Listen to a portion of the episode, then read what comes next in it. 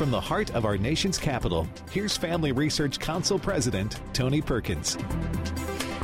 Thanks so much for tuning in. We are here once again today at the International Religious Freedom Summit being held in Washington, D.C. this week. Earlier today, I hosted a panel discussion focused on the intensifying intolerance toward Christians by Western governments. We'll talk more about that subject later when we explore a report on that very topic that was released today by the Family Research Council.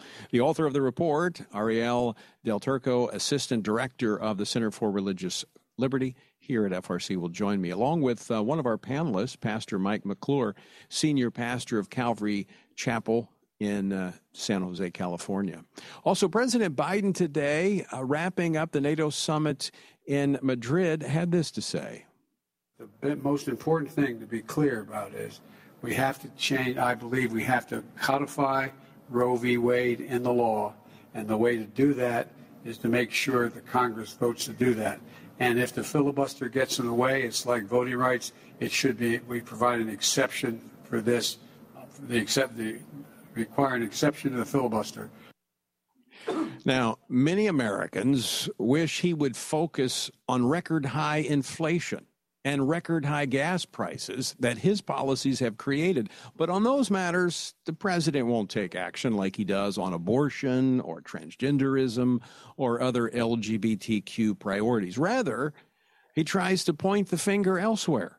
The bottom line is ultimately the reason why gas prices are up is because of Russia. Russia, Russia, Russia. The reason why the food crisis exists is because of Russia. The reason we have a president that won't do anything is Russia. Russia. Uh, the reason there's traffic congestion is Russia. I mean, everything's Russia. I'll be joined in just a moment by New Jersey Congressman Chris Smith, senior member on the House Foreign Affairs Committee. And Russia has nothing to do with him being here, by the way. And the speed at which the left has turned on the Supreme Court as the court has returned to the Constitution is absolutely stunning. It's not just the mouthpieces of the left like uh, Alexandria uh, Ocasio Cortez. What I have come out in favor for is really exploring every single tool in our arsenal in order to check the gross overreach and abuse of authority by the Supreme Court of the United States.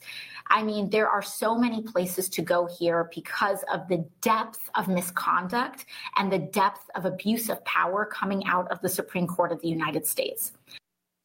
I mean, it would be laughable, but she's not the only one. The New York Times, the legacy media today, running with a banner headline this quote, in other advanced democracies, the courts are more restrained, end quote. Are you kidding me? Where was the restraint in 1973 when a left leaning court created, out of thin air, a constitutional right to abortion up until birth? That didn't even, by the way, and I, I searched this out on the Times on their uh, database. That didn't even merit a headline from the Times. Now, where was the restraint in 2015 when another left-leaning court, by a five to four ruling, threw out 5,000 years of human history and created a right to same-sex marriage? What was the Times headline on that day? Here it is Supreme Court ruling makes same sex marriage a right nationwide. No outrage there about a lack of restraint. We'll talk with Erin Hawley, senior counsel to the appellate team at the Alliance Defending Freedom, who was a part of the legal team in the Dobbs case. Also, speaking of the left's growing intolerance, Päivi Räsänen, the member of the Finnish parliament who was charged with a hate crime for, hold on, for tweeting a Bible verse, joined us at the International Religious Freedom Summit today, and she will join us later to give us an update on her case. The website's tonyperkins.com. If you miss anything, it's all archived right there and lots of resources there for you. So I encourage you to visit that. And if you have friends, family that need to be listening, watching Washington Watch, but they don't have a radio or TV station that carries it near them, they can watch it at tonyperkins.com. Also, for more news coverage on the summit, visit washingtonstand.com. That's the new site for news and commentary from a biblical perspective, the washingtonstand.com. Our word for today comes from Psalm 117. Praise the Lord, all nations. Extol him, all peoples. For great is his steadfast love toward us and the faithfulness of the Lord endures forever. Praise the Lord. You know, that's the shortest psalm and the shortest chapter in the Bible, but the truth is eternal. Great is God's love toward us. His faithfulness is without end. I invite you to join us in our Bible reading plan. You can go to frc.org slash Bible. All right, today is the very end of our fiscal year, and I want to thank all of those who have called in to partner with Washington Watch and FRC. I want to thank you for joining others and standing with us as we stand for faith, family, and freedom. And if you would like to be among that number, I've got team members standing by to take your phone call. This will be the last day, so I would encourage you to call in 800 225 4008. That's 800 225 4008, or you can visit the website at tonyperkins.com. And one more thing join FRC and Alliance Defending Freedom this Sunday night as we host a live special event celebrating the landmark Supreme Court decision in the Dobbs case, which overturned Roe v. Wade. The event's called Celebrating Dobbs, Celebrating Life. It will be live streamed this Sunday night, July the 3rd, beginning at 7 p.m. to watch. It's at uh, adflegal.org slash celebrating life. But just go to tonyperkins.com. We've got all the information there for you. tonyperkins.com. All right, when it comes to members on Capitol Hill, there is one who walks the halls as a big man on international on the international campus, and that is Congressman Chris Smith, who co-chairs the Tom Lantos Human Rights Commission. He's a senior member on the House Committee on Foreign Affairs and the ranking member on the subcommittee uh, on Africa, global health, global human rights, and international organizations. He serves as the uh, representative for the 4th Congressional District of the state of New Jersey, and he's a champion uh, for human rights and for religious freedom, and he joins me now. Congressman, welcome uh, back to Washington Watch. Good to see you in person. It's great to see you, Tony, and thank you for the tremendous work you do uh, and the leadership that you provide to FRC. It's incredible. Well, I appreciate I mean, that. It's unbelievable. Well, I want to start. I mean, we're going to talk about uh, international religious freedom. Uh, you were a part of our panel actually today, but I, I, I want to get your response because you are probably the longest serving member in Congress who has been advancing the sanctity of human life. You, have chaired the uh, pro life caucus for I don't know how long, a long time. 40 years. 40 years. Second Um, your reaction to uh, to the Dobbs decision? Um, historic. Uh, I was in awe of the, the actual statements that were made by Alito. The the yeah. the, the writing was superb, uh, airtight, if you will, in the way he reasoned. And I think for those of us who I've been in the pro life movement for 50 years, I got involved in 1972. My wife got involved two years later. We met in the pro life movement. Uh, and she's the love of my life, Marie, and she does work on the international level, especially.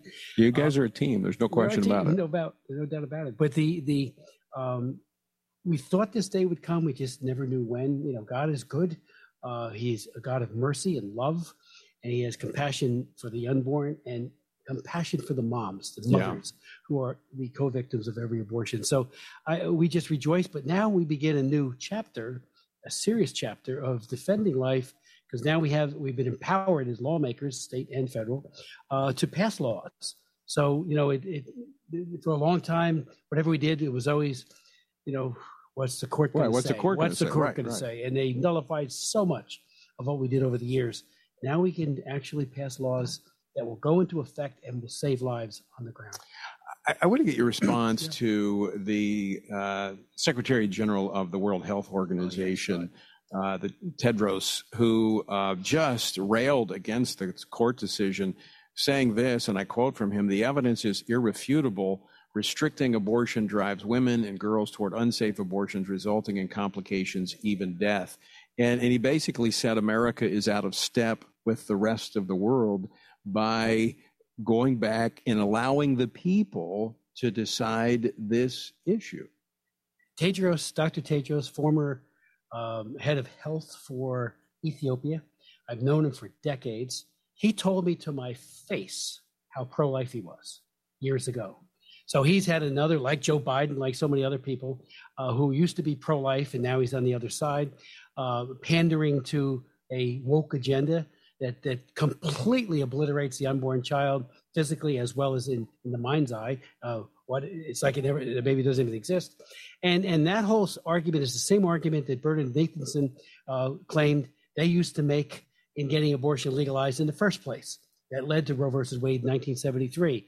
Extreme hyperbole, all kinds of exaggeration. Well, not, not just hyperbole, it's a lie. Oh, it's a lie. Course it is. Because when you look at where the rest of the world is on abortion, I was talking um, about in terms of the, oh, uh, the, harm to women. oh, you're right. We know that there's real harm to women who are the co-victims, and the pregnancy care centers, who are, as you know, because you're so involved with it as well, uh, they are magnificent in reaching out, loving both mother and baby, and helping. The women need help. Right. They don't need the extermination of their child. And That only that only makes the situation worse. it does. It does. And uh, so But- for him to be saying that, But speak to the issue of him saying that America's out of step. even, even there, you know, Europe, uh, in most of Europe, it's 12 to 15 weeks or up to birth in the United States of America. China, North Korea, some of the worst despotic countries in the world, they're the ones who have a similar program as we do. Right. And Ethiopia, uh, you know, I was there when they legalized abortion. I fought it. Uh, they did it through a backdoor way in, in their criminal code reform. Uh, and most of those people, including Meles, who I met with, you know, didn't even want to talk about it. Uh, we, we, you know, if we had their law, many of our unborn children would be in Ethiopia, where he was Yeah. uh, minister of health, uh, would be- would be protected. I, I don't want theirs. I want a better. Right. I mean, we're we're only I mean, we're one of what, six uh seven countries that allow abortion up until birth. That's correct. So I mean, we're out of step. We're the extremists Exa- as a country. let me let me just Not us. let me shift let me let me shift as as a bridge to this issue here at the International Religious Freedom Summit, which again you spoke at again today.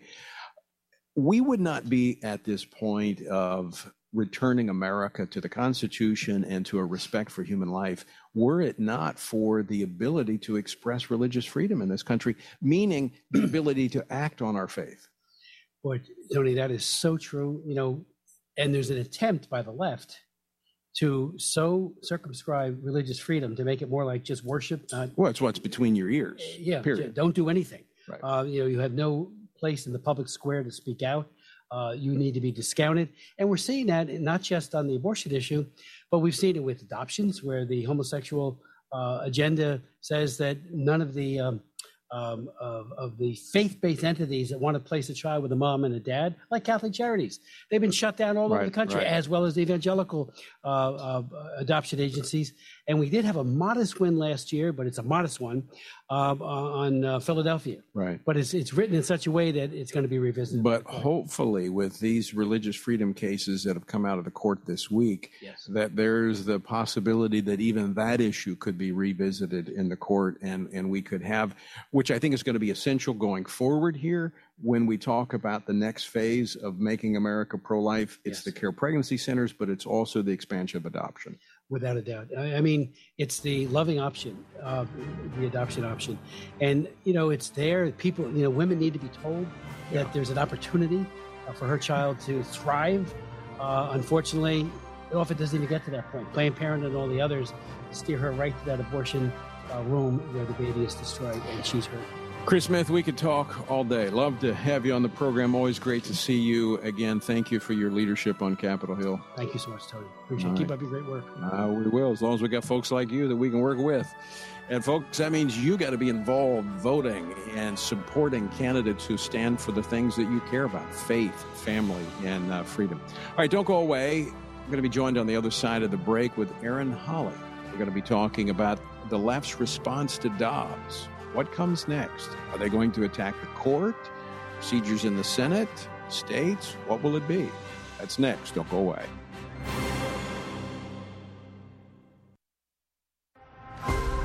Would you like to spend consistent time in God's Word? Then join Family Research Council on an exciting journey through the Bible. FRC's two year Bible reading plan helps you to approach daily Bible reading intentionally. You will dive deeper into the nature of God and how His Word speaks into cultural issues of today. All wisdom comes from God, and He has given us the Bible as a way to understand the world. His Word is necessary in our lives, so much so that Christ said, We are to live on every word that comes from the mouth of God. He calls it our daily bread because we need it daily to sustain us and nourish us spiritually, just like food does physically. Start this adventure today with Family Research Council. When you sign up, we'll text you with daily passages and questions that help prepare you for conversations with your friends and family. To begin this journey, visit frc.org/bible.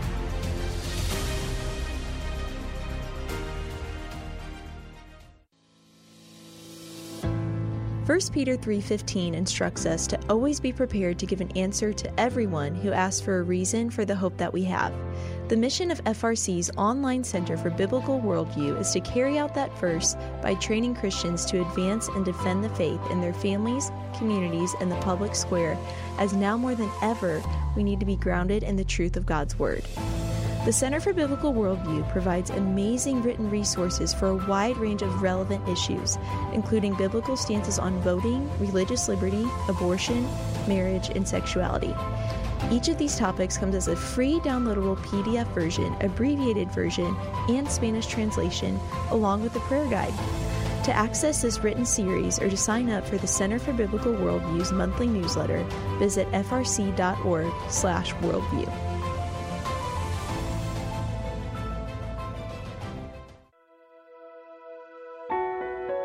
Did you know that from as early as 12 weeks, and certainly by 20 weeks, an unborn child can feel pain? Did you know the issue of pornography is growing among women? Did you know that pornography, sex trafficking, and abortion are all linked and on the rise across the globe? Issues such as pornography, human trafficking, drug legalization, and abortion are all violations of human dignity and have resulted in the devaluation of human life in our culture.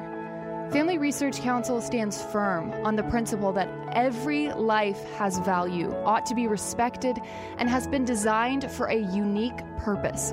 Educate yourself on the harms of pornography, human trafficking, and abortion so that you can offer hope and help. Learn more at frc.org forward slash life.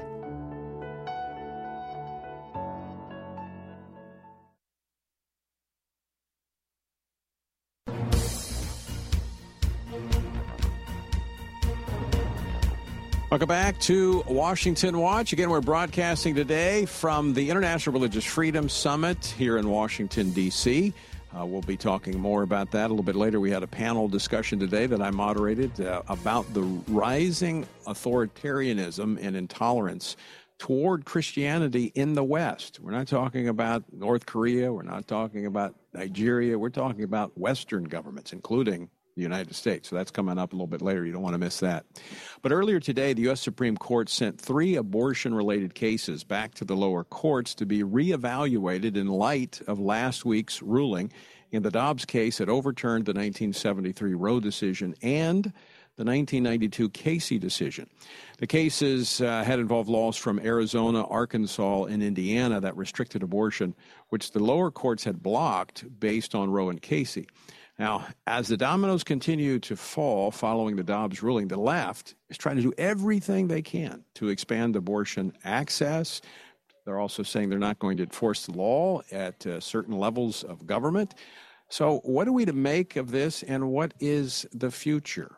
Here to uh, to discuss this is Erin Hawley. She is the senior counsel to the appellate team at Alliance Defending Freedom, who uh, helped the state of Mississippi draft uh, their briefs in uh, their arguments in the Dobbs case. Erin, uh, welcome back to Washington Watch. Thanks so much for having me. All right, let me get your reaction first. Uh, what do you make of the left's recent accusations against the Supreme Court? I didn't, I didn't, didn't go into that in the intro. You know, AOC and others out there saying, "Look, even the president today saying, look, we've got to eliminate the filibuster." We've had some saying we've got to expand the court. Uh, that this is delegitimized the the court. How do you respond to that? I, I think that's just outrageous. Um, what the Supreme Court did in Dobbs was to set the court back on the right path. As Justice Alito's opinion in Dobbs said, uh, Roe versus Wade was a raw exercise of judicial power. And the opinion there really makes the case that because the Constitution nowhere in its text structure or history? Does it contain a right to an abortion? Um, and in that uh, instance, uh, then the court's job is at an end. Uh, its only job is to interpret the Constitution. And because there's no right to an abortion, it needs to go back to the states and the people. And so this uh, ruling is very democracy reinforcing. Um, and the Supreme Court really did what it had to do in that case um, in overruling Roe versus Wade again to underscore what we just said, and this I think is uh, is seen in the court sending these cases back to the states. is that the court did not eliminate abortion. They put it back into the hands of elected representatives, both at the state level. It doesn't mean the federal government can't deal with it as well, but it's back into the hands of elected representatives. But in light of this, Erin, we see uh, the administration saying they're going to do certain things. They're trying to see if they can put up uh, abortion clinics on federal lands. They're going to work to make sure they can pay for women to travel out of state to get an abortion.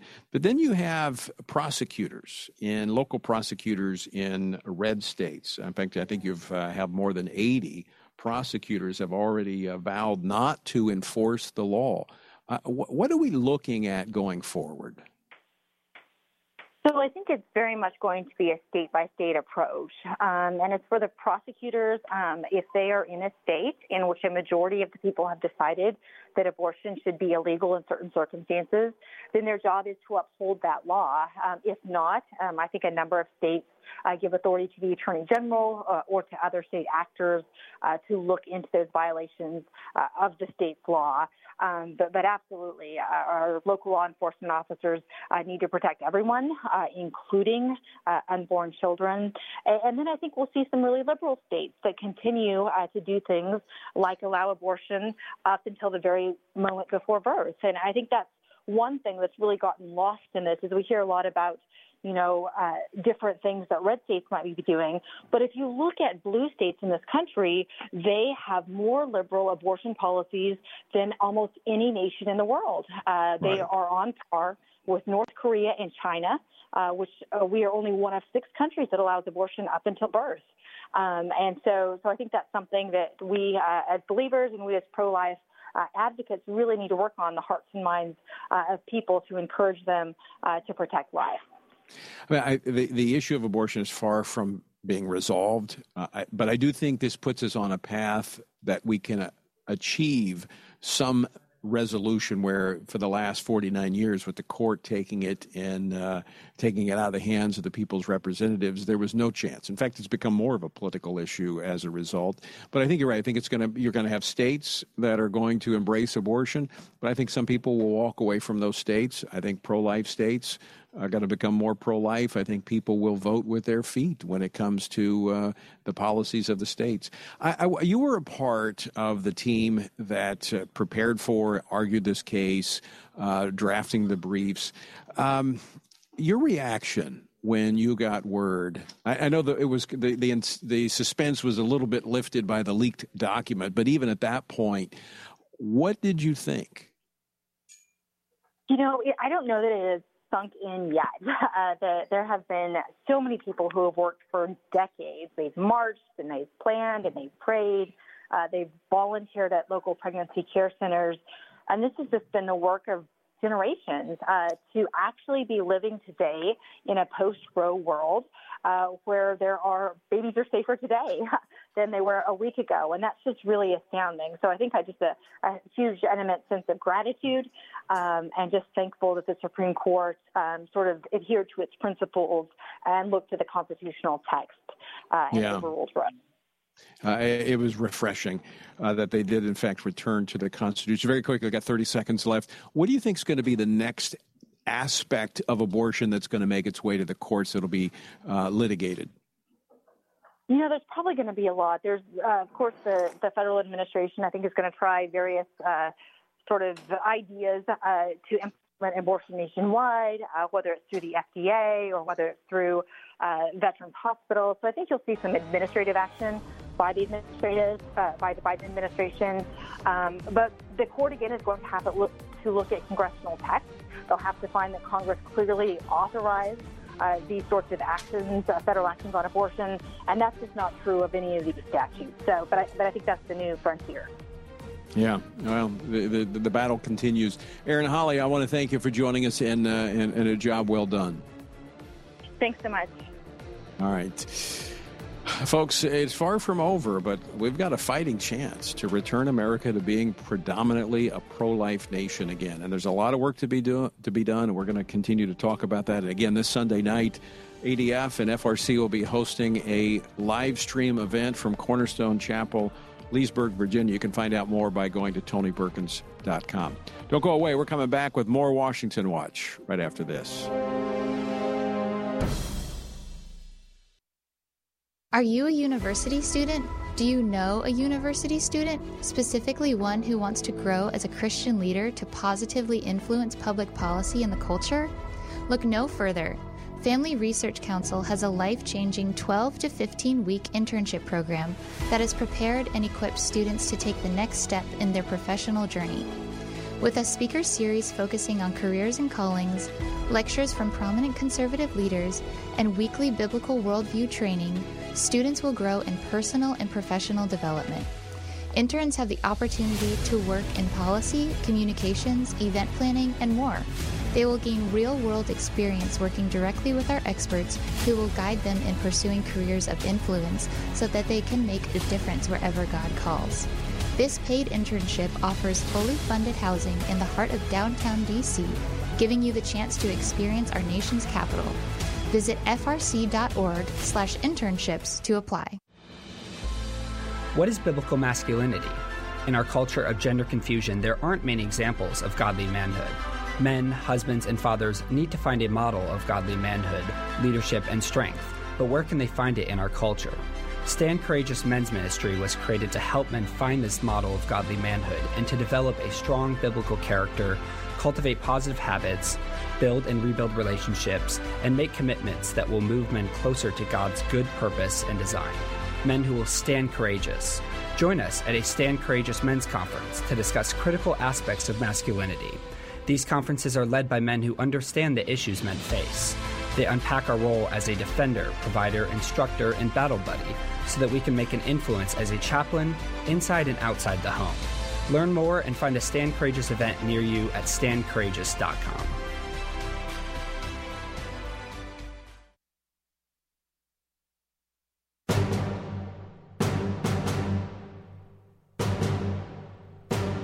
Welcome back to Washington Watch. Good to have you with us on this Thursday. Great Thursday. That means we're just one day away from the weekend. We are broadcasting from the International Religious Freedom Summit here in Washington, D.C. We were talking with Sam Brownback, former ambassador at large for international religious freedom, yesterday. He is uh, really the driver behind this, and we're one of the partners. But it's a great event. And uh, we talk about these types of topics regularly because they're important. In fact, if you're a regular Washington Watch viewer, you've probably uh, heard me talk about the case of the Finnish member of parliament, Päivi Räsänen, whose court battle over her scripture based statements had been dubbed the Bible trial. While the Helsinki District Court back in March dismissed all hate speech charges against her, unanimously, I might add, the decision is being appealed. So there's still more ahead. But Päivi remains positive as she has been these past three years, and she joins me now here in person to tell us why. Päivi, welcome to Washington Watch. Thank you so much. It's my pleasure to be here. Well, I want to thank you for coming to the States. You were part of uh, our panel today, and you've spoken here at the International Religious Freedom Summit. Um, in, in, fact, uh, our listeners are, and viewers are very familiar with you because on our uh, behalf, uh, Andrew Brunson went to Finland and delivered the petitions from our viewers and listeners that uh, pledged to pray for you. Before we go into some of the particulars, what's the status of your case? Yes, just now I'm waiting for the date uh, of, of the Court of Appeals because the process is now continuing. of course, I was very happy for the outcome of the Helsinki District Court but now this continues, and mm. it, it, takes, it, it gives uh, some more chances to speak about Bible, yeah. biblical values, and also it, it gives a possibility to get from higher courts the decision, which could be a guideline yeah. for, for further possible similar cases. I, I, I want to zero in on, on that first aspect that you brought up because you talked about that today at the luncheon, and I think this is very important because this is biblical. Jesus said, "Look, you're going to be you're going to be pulled in before the courts, the synagogues, but you're going to be able to testify." Yes. And that's exactly, you said you've had Bible studies at the police stations as you've been interrogated. And so you've been able to, to have these uh, captive audiences, if you will, to share the gospel and the Word of God. Yes, in, in fact, it has been amazing. And I have been so thankful and grateful for God and for all prayers. because uh, this uh, whole process, this litigation, has given so many chances to testify about Jesus in in live broadcast, broadcast straight to Finnish homes. Also at police station, we had the Bible on the table, and, and the police asked me questions. He, he asked me to explain that what is the message of the letter to Romans, what is the message of the first chapter, and, and so on. And I, I could uh, tell him that uh, it is God who tells what is sin and what is not, but we have in the Bible the solution to the problem of sin because Jesus has died for our sins. And that is the message that I have given also in, in courtroom and and in many TV TV and radio interviews. And and you've never lost your joy in this process. And just for a little bit of context for our viewers and listeners, you, your uh, your background is you're a medically trained. You're a doctor. You've been trained yes. as a doctor. Uh, how many years have you been in the parliament? I have been in parliament 27 years. And you actually served as a minister of yes. the interior. Yes, for four years. So I mean, you're not like a newcomer to this. yes, I I have been in in public uh, uh, for decades, and all the time I have also been open about my faith, and we have had many quite similar discussions in in past years. But the, uh, there has happened a change in our society. But it wasn't a change in what you had to say. No, I, my, I, I have spoken all the time the same things. But three years ago, this process started, and, and I, I think that there has happened such a change in, in our society that it, it has surprised also Christians. It, it is a very new situation for us that that this could happen and and that that you are interrogated you are investigated for citing bible for teaching uh, in public uh, what churches and christians have have have been speaking during decades yeah. about marriage right. and, and sex so so the change is the growing intolerance by those that embrace a different view than the scripture when it comes to life choices. Yes, and it is a surprise that it is so aggressive. Uh, and and the LGBT networks in Finland and the advocates they they are they are um, very active. But they're not in the aggressive. majority, so that means there's a lot of people that are silent. Yes, and it is dangerous that we are silent because the more we Christians are silent. Uh, topical issues, painful issues, the narrower comes right. the space for right. these freedoms. So it doesn't help to be silent. Right. Päivi, we are out of time, unfortunately, because I would love to continue to talk with you. I so appreciate your boldness and your courage and the, uh, the love of God that is all upon you. Thank you. Thanks for being with us today. Thank you so much. All right. And folks, I want to thank you for being with us, but don't go anywhere because uh, we're going to come back on the other side of the break and we're going to actually talk more about this growing intolerance toward Christianity at the hands of government. That's right. We've got a new report out, and I'm going to talk about it next here on Washington Watch. So don't go away. We're going to be right back after this. What is biblical masculinity?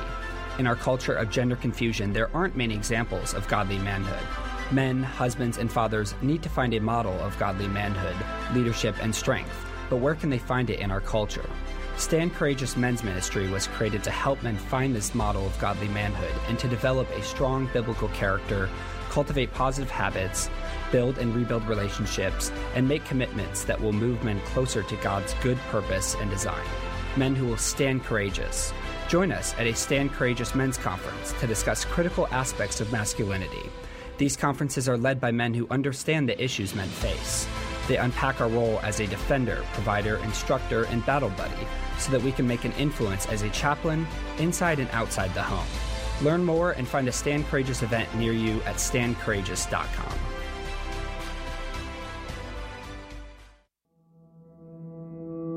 With the increase in tech censorship of conservatives and Christians, Family Research Council created a tech subscription platform to be sure we don't go completely dark due to censorship.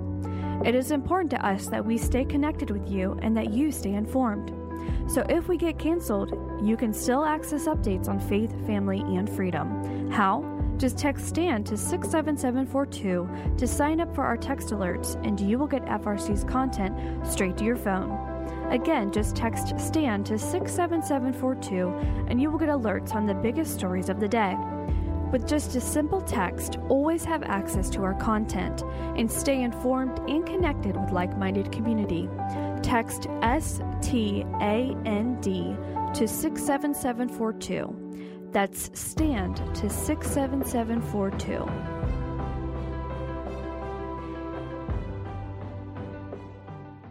Are you a university student? Do you know a university student, specifically one who wants to grow as a Christian leader to positively influence public policy and the culture? Look no further. Family Research Council has a life changing 12 to 15 week internship program that has prepared and equipped students to take the next step in their professional journey. With a speaker series focusing on careers and callings, lectures from prominent conservative leaders, and weekly biblical worldview training, students will grow in personal and professional development. Interns have the opportunity to work in policy, communications, event planning, and more. They will gain real world experience working directly with our experts who will guide them in pursuing careers of influence so that they can make a difference wherever God calls. This paid internship offers fully funded housing in the heart of downtown DC, giving you the chance to experience our nation's capital. Visit frc.org slash internships to apply.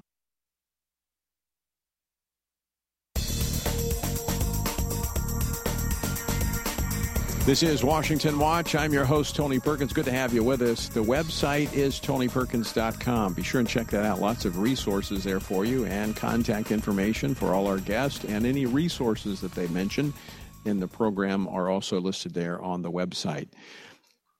As I mentioned earlier in the program, here at the International Religious Freedom Summit, the Family Research Council released a new groundbreaking report on the extent of religious persecution in the US, Europe, Canada, New Zealand, and Australia. The report is titled Free to Believe, that's a question mark, the, intensif- the intensifying intolerance toward Christians in the West.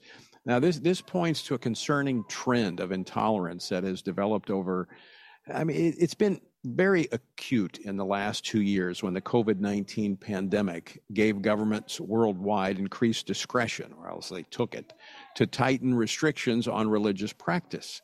And the recent attacks and vandalism of churches that we've uh, seen uh, give even more reason for concern. With me now to talk about this new report are Pastor Mike McClure.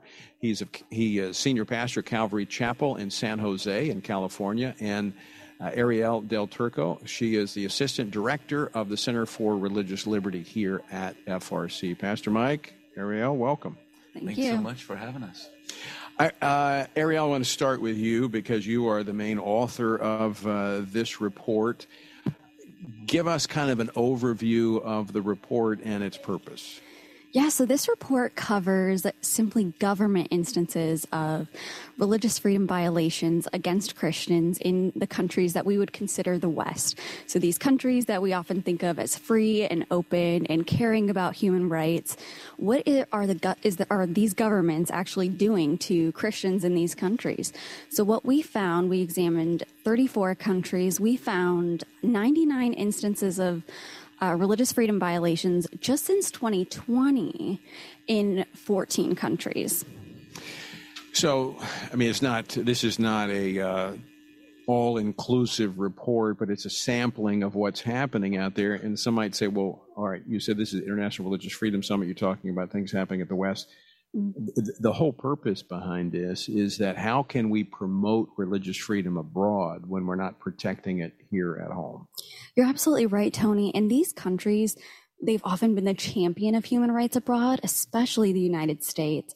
So if we don't have religious freedom here, we're firstly setting a terrible example, but we're not going to be able to champion this right abroad. And that's really to the detriment of people around the world who are looking to us for help all the time. Yeah. And, and folks, by the way, you know, we, we've talked about this a lot, but I don't want to take anything for granted. The reason we, as a country, consider religious freedom to be a top priority in our foreign policy is that countries that have religious freedom have greater economic development, they have greater social stability. And so it's to our benefit to promote this fundamental human right. But again, we can't promote what we don't have here at home. So, Pastor Mike, I want to turn to you. Uh, is there any truth in this title, The Intensifying Intolerance Toward Christians in the West? I absolutely think that we are experiencing persecution, definitely in our I've had, I've had it now for the last two years, and it uh, you know it's it's in our culture. It's a part of what's going on in the, the current standard of, of the media, and it's just grown the last two years for sure. I've seen it uh, like I've never seen before in this country. All right, let me go back and give a little history because you've been on the program. It's been several months though. Your church in San Jose, which I've been to, I've actually preached there at your church. It's it's exploded in growth since uh, you refused to well you reopened you closed down just like most pastors did. And i we all agreed that was the best thing to do when we didn't know anything in the early days. Pentecost sunday 2020 you uh, opened back up right? We opened up on uh, yeah may 31st pentecost sunday 2020 with uh, a couple thousand churches in california. Yeah. Uh, but in your area you were like one of the only ones. And so if somebody wanted to go to church you were it we were in it, and uh, the media, of course, eventually picked up on that and started advertising for us. Yeah, so we had a lot of uh, you know non-believers, people coming in. Uh, they walk in and they're they're just starting to tear up and cry. They don't know why. They hear the music. Uh, we've had hundreds of people that have come to Christ and been baptized. So, in a lot of ways, I just have been rejoicing for the persecution, uh, for for COVID because it's given us an opportunity to really declare to a valley that doesn't care about Christianity. Uh, you know, they think we're dinosaurs. We're in the you know technology, the, the belly of the beast in Babylon, if you will, and and they're caught up in their own life, their own you know tech companies and all these things that they're missing out on what life really is and who Christ is. And so it's been a wonderful opportunity to share the the love of Christ to a, a lost and dying tech valley. Right, and just a sense of the persecution. Your church garnered over $4 million in fines for refusing to comply with the governor's order to shut down. And I would add to that that even though the Supreme Court ruled that the state couldn't do that and forced the state to actually pay fines or pay uh, pay uh, expenses to some of these churches that they went after, your county's still going after you. I think we're the only um, outstanding COVID 19 uh, case in, in court in the US. I think we're the only ones with outstanding fines. Now, they've been generous. They've reduced the fines to about $3 million. they have. It was, I think, originally up to four, and then they lowered it to 3.2, and then now it's down to two something. That's awful generous of them. But I, I want to go back to the to the ministry side of this because I was just talking with uh, Päivi Räsänen, member of the par- parliament. You were at the lunch today, uh, where she talked about the opportunities to minister mm-hmm. that she wouldn't have otherwise had. You saw the same thing. I mean, you had mm-hmm. people from the, the county come into your church. You had people, I don't know if we can tell the story, but those involved in kind of the dealing with crisis in other people's lives were experiencing crisis themselves, and they found hope in your church. We did. We had a guy who actually answered the suicide hotline for the county. And he ended up himself just having a crisis and attempting suicide, coming to our church, uh, receiving Christ, and then uh, going back and, and sharing with us like what was going on, how there was 14,000 calls that weren't answered in October of 2020 by the county, you know, and that's what we we that's what the church is for. The church is for such a time as this to really stand and and to share the gospel. And on the courthouse, I've had an opportunity, uh, you know, to, to share the gospel and who Christ is. So it's been a wonderful thing. And I, and I think of Matthew 5 when Jesus says to rejoice, not just because great is your reward in heaven, but the opportunity is just amazing. And the salt and light that we're called if the salt loses its savor, it's good for nothing, but to be thrown out. And I just think this is the time the church should see these opportunities to shine and to be that preservative like we've never had that opportunity before since really the founding of the country. Now, I know you, Mike. I've known you for a number of years. In fact, even when your dad was pastor of church years ago, um, to pastors who think, "Oh yeah, well you're just uh, you're rebellious, uh, you know, just just don't want to comply." What what about uh, Romans 13? You know, what what what would you say to that? Well, you know, Peter and Paul said to obey the, the magistrates and the laws of the land, but both of them were killed for disobeying the laws of the land. I think when you look at scripture, of course, we're to honor those in government until, and like I told this to the judge when we were in court, I said, I have to choose today whether to obey you or man. You know, in Acts, you know, four and five, you see Peter and, and John before the Sanhedrin, and that choice is basically you don't preach in Jesus' name anymore. And that's what we're facing. So I know there's a lot that look at Romans 13 and say you need to obey. But the reality is, when God's word now is is being pushed aside, and man's word, we're having to choose between obeying God and man, and, and that's where we're at. That's where we are at in our county and definitely in our state. But you were trying to comply in terms of you were trying to take all the necessary precautions. Uh, you were not trying to put anybody at risk, and you told people, "Hey, if you, if you don't feel comfortable, don't, don't come to church and watch online." But you know, the scripture says we're not to forsake the assembling of ourselves together. I think it's so important. I mean, you see during this pandemic, this is when people in the last, you know, two years have needed to have that fellowship. They've needed to be as a church, we're to gather together. And we did uh, warn everyone. In fact, our, our attorney said, look, you could be arrested. Anyone who comes to church, we had a restraining order for anyone who comes to church. So I told everyone, you know, the last thing I'd want to do is put you in harm's way as a shepherd or as a pastor. So you know, if you want to come, this is where you, you know, you know, the Lord wants you to come. And we had just all the people come and they were ready. They brought extra clothes. They had, uh, you know, glasses instead of their contact. They were all expecting to be arrested, but it wasn't out of defiance. You know, I, I've experienced as you have too for years. Hey, you know, keep the Bible and, and Christianity out of the public square. We've been kicked right. out of the public school and you see we've, we've relinquished healthcare. We've given up education all of these things were originally started by the church. And so now that they're coming into the church doors and they're telling you, you cannot sing, you cannot worship. And what our, uh, our attorneys have found that the least places of spreading any of the COVID was actually in churches. There wasn't any cases that we've had that, that went on for anyone to really get sick that I know of. There was no mass, you know, spreading or, or, or anything like that. But, and we did take precautions and I've had people tell me, well, that was just the Lord protecting you. I said, well, that's, okay, that's fine. I'll take it. that's fine. Not a problem. You're listening to Washington Watch. I'm your host, Tony Perkins. Pastor Mike McClure, my guest, and Ariel DeTurco, uh, who is uh, at FRC and just uh, completed uh, this uh, research on free to believe the intensifying intolerance toward Christians in the West. Arielle, I want to ask you, I know we, have been talking about the COVID, of course, that really brought all this to the surface, but there's something else underlying here. I mean, we, we can't think that, oh, well, this pandemic's over, and so this is no longer going to be a problem. This is this just showed the acuteness of the risk. You're absolutely right. Uh, COVID, most of our incidences featured in the report were due to uh, overreaching COVID 19 restrictions that uh, caused churches to be targeted wrongly and disproportionately. But also, we had a lot of instances featured where um, there were free speech issues where Christians said things that might have been perceived as unpopular given right. the Western dogma embraced by uh, the mainstream culture, and they were punished for that. And I think Päivi Räsänen, the Finnish member of parliament you just had on, is a perfect example of that all she did was tweet. In 2019 directed at her own church denomination and she's dragged through the courts for years. So pastor mike do you um, you anticipate that the church in america is going to see this again? There's going to be a sequel?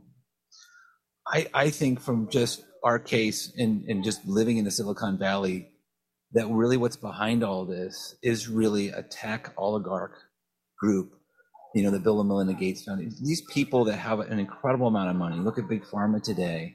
And of course, they love the power. You know, they don't want to give it up. And they have the power and they think they're bigger. I mean, they have said in our in our county that the the you know the Supreme Court, the Constitution doesn't apply here. These these are elected officials saying this. So what I foresee is is persecutions coming, and I think it's began really. Uh, the first to shut down was Santa Clara County, where we live, and it's it's not going to stop. And I had uh, a good friend who's an attorney call me early on and said, you know, the word on the street from his attorneys at all these tech companies said, hey, look, the word is they want to get rid of the church and the school you have, and they just want to take the property. They want you guys out of town. And I thought, who is it? He says, well, it's big tech. And I think we just, as a church, as, as Christians, you know, we're not, the gates of hell are not going to prevail. But I think it's nice to know what we're really up against and who needs to hear the gospel. And that's the joy that we have is that we, we know who wins. And I think that though the persecution can come, it's like the giants for Joshua and Caleb. You know, they're bread for us. By eating, taking these giant, you know, problems on and really being salt and being light, like Christ tells us to do, and, and letting our good works be shown, we're going to see people begin to glorify the Lord. And I, and I, I, I just foresee as well, yeah, more problems, but I also foresee a revival coming. More opportunities to share the gospel. I think what it is, is the church, for those who follow the scripture, Bible believing Christians, these are non negotiable issues. It's not like, it's not our opinion, so we can't change it. We're following the word of God. And I think that's the problem for big tech. That's the problem for the left is everything else has yielded to them. Everything else has gotten out of their way and yielded to this new ideology.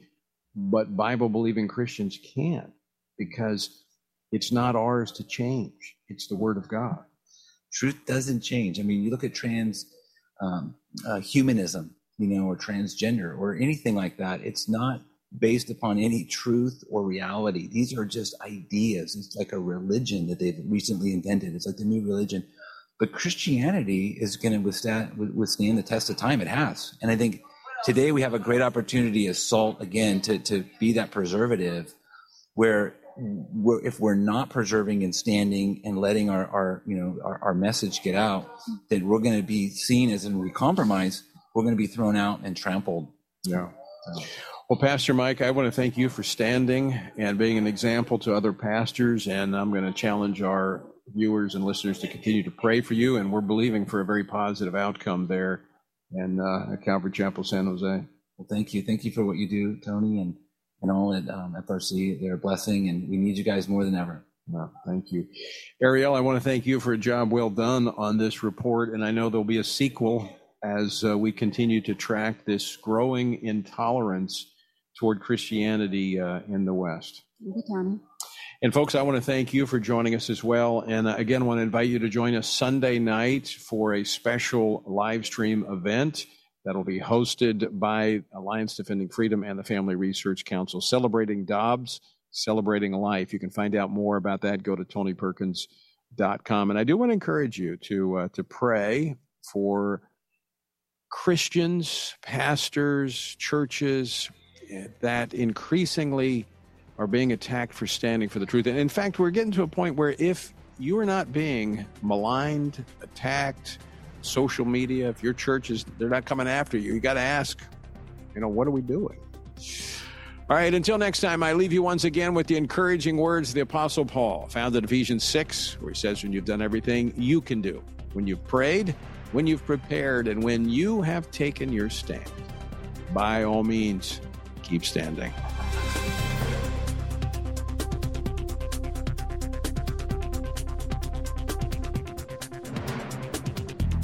Washington Watch with Tony Perkins is brought to you by Family Research Council and is entirely listener supported.